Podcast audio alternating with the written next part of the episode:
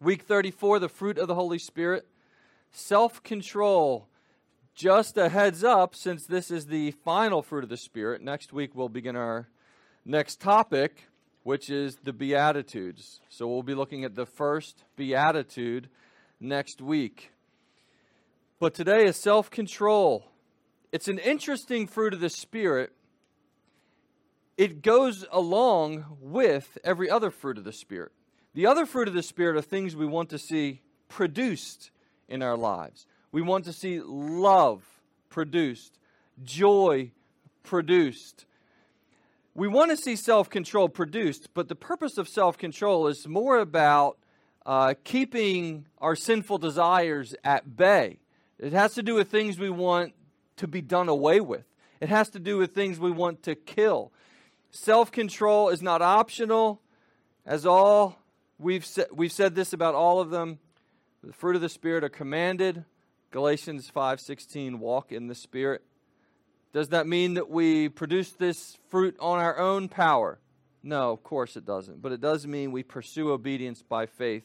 What is self-control? You can read it on your sheet.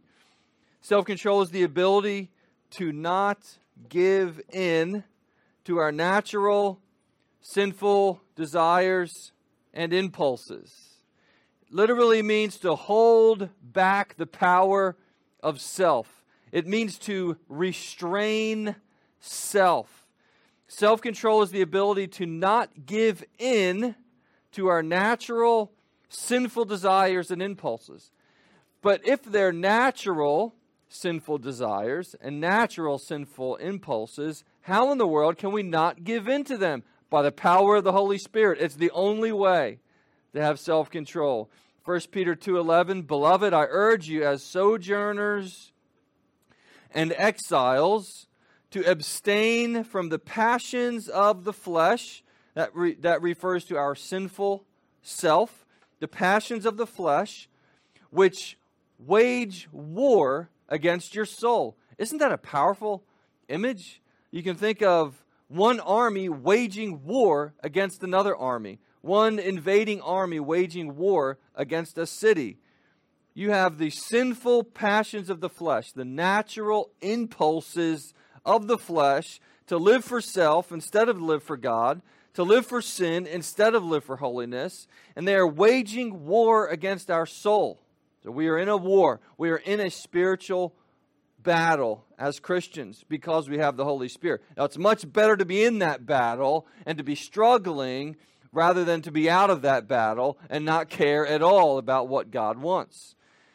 Self control is the ability to not give in to our natural sinful desires and impulses. Now, I have, I believe, let's see, four, four encouragements towards self control. Self control requires constant fighting, and it can only be achieved by God's grace and power. It requires constant fighting, and of course, it requires faith because this depends on God's grace and God's power. Romans 7, verses 18 through 20. For I know that nothing good dwells in me, that is, in my flesh. He does not mean that in an absolute sense that nothing good dwells in him. The Holy Spirit dwells in him. The Holy Spirit is good. And his love for God dwells in him because of the Holy Spirit. That's good. He qualifies it. He says, That is my flesh. Nothing good dwells in me specifically in my flesh.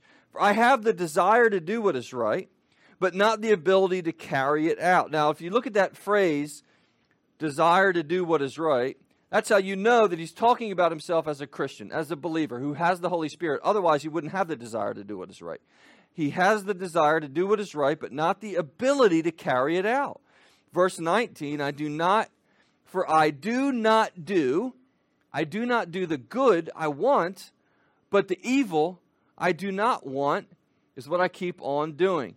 Now, if you just look at me and we'll put that in our own words, it'll probably probably be easier to understand. Are things I want to do, for some reason I'm not able to do them. Things I don't want to do, for some reason I just keep on doing them. Right? You can relate to that. So he's in this battle. He's in this confusing struggle and battle. Verse 20 now, if I do what I do not want, it is no longer I who do it, but sin that dwells within me.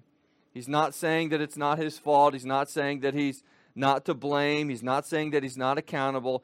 He's just saying that there's nothing he can do to get rid of the sinful flesh that's a part of him. He's going to be a sinner till the day he dies, and we will be sinners till the day that we die.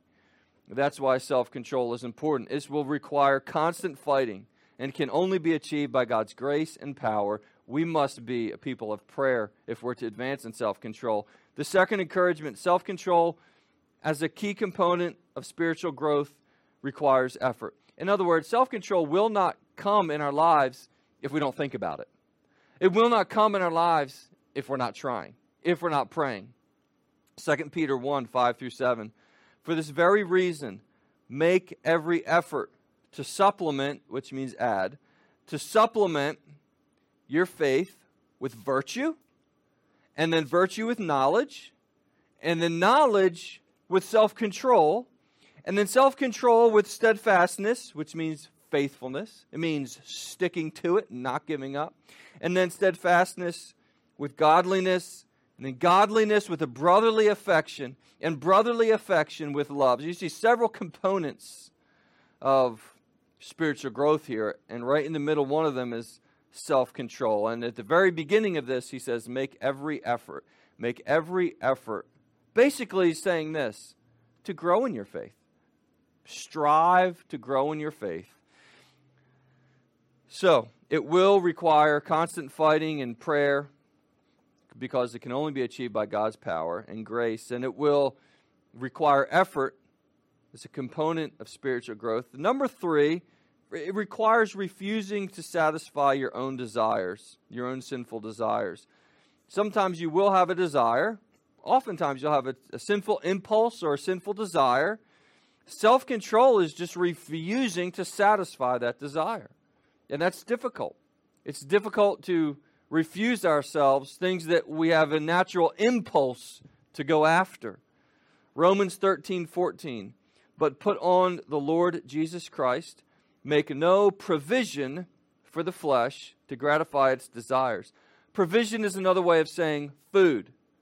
Right, if you are out camping or lost in the wilderness, what you need is provisions, food to help you survive. An army needs provisions rations. And what he's saying here is don't feed the flesh. Don't help the flesh get stronger. Don't help your sinful desires get stronger. Make no provision for the flesh to gratify its desires. If you if you it's like a little beast. If you feed it and gratify its desires, it will get stronger and then it will be harder to attain self-control. Self control does re- requ- require refusing to satisfy our sinful impulses. It means saying no. Number four, final self control requires ceasing sinful deeds. You can put a circle around deeds by the Spirit's power. If we're only thinking about the internal aspect of this, then we're going to have problems.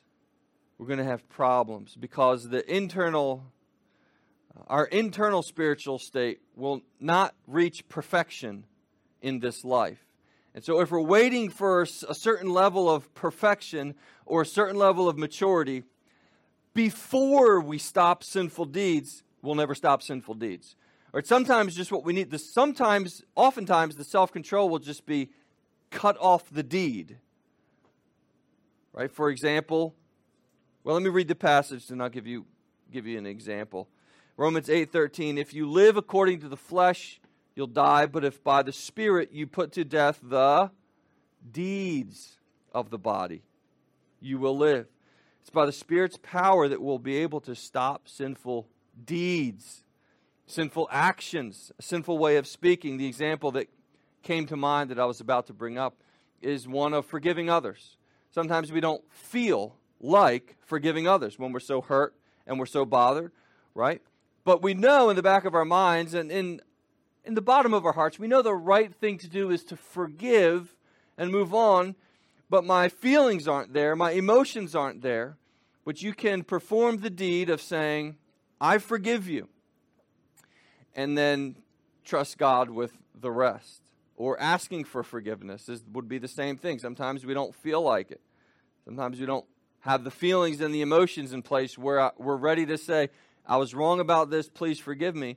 But you can perform the deed of asking for the forgiveness and then trusting the Lord with the rest. Uh, sinful habits. Sometimes we just have to pray for the strength and the discipline to cut off the habit, and then God will take care of the rest. And so the internal is always the primary of spiritual growth. The heart and the mind is always primary, and then uh, what's going on in the heart will be manifest in the words and manifest in our actions. But if you're too black and white on that in terms of uh, a chronological order, you can have a real hard time stopping things that you need to stop. Sometimes we just know because what God reveals to us, I need to stop this and trust God with the heart aspect. All right, let's go ahead and pray.